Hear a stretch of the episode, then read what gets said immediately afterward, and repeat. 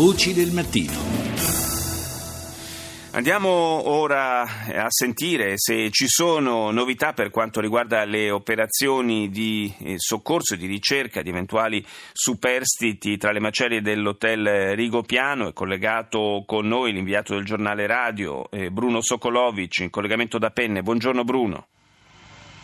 Buongiorno, io vi devo dire che c'è un'ultimissima notizia. Uh, ci sono altri tre corpi estratti senza vita dalle macerie, nella notte altri tre ne erano stati recuperati, il totale delle vittime sale dunque a dodici e diciassette diventano i dispersi, dunque dodici morti al momento, diciassette dispersi, undici superstiti. Le ricerche sono andate avanti tutta la notte come nei giorni scorsi e stanno andando avanti ad oltranza qui al campo base operazioni di Penne. Eh, è terminato da poco il briefing prima della partenza del nuovo turno di eh, operazioni. Dobbiamo dirvi che i vigili del fuoco stanno raggiungendo, da quello che eh, risulta, la zona della cucina e del bar, sostanzialmente gli ultimi mh, due ambienti rimasti più o meno integri ancora da ispezionare, perché va ricordato che la zona delle stanze è stata praticamente spazzata via dalla valanga, quindi è verosimile immaginare che chi fosse lì eh, probabilmente non ce l'ha fatta.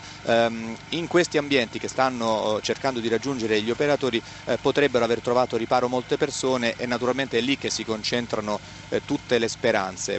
È anche vero che più passano le ore più cresce l'angoscia, la preoccupazione di chi sta eh, aspettando eh, notizie. C'è però un segno, un segnale di speranza arrivato ieri con il ritrovamento ieri mh, di Eh, tre cuccioli di cane pastore abruzzese. Sono stati cinque giorni eh, sotto le macerie in una eh, cosiddetta bolla d'aria, una camera d'aria che li ha eh, protetti. Questo vuol dire eh, che potrebbe esserci ancora qualcuno. Qui ci credono tutti e per questo si lavora con grande energia. La procura ieri a Pescara intanto ha fatto il punto sull'inchiesta che è all'inizio e che dovrà anche accertare perché E quell'albergo è stato costruito, e questo lo confermano le mappa, la mappa dei bacini idrografici della regione datata novantuno, è stato costruito su colate di accumuli e detriti preesistenti, quindi evidentemente una zona non idonea, non idonea alla eh, realizzazione di, eh, di un immobile. Questo sembra essere, eh, sembra potessere uno dei punti centrali di un'indagine che all'inizio e che questa settimana eh, dovrebbe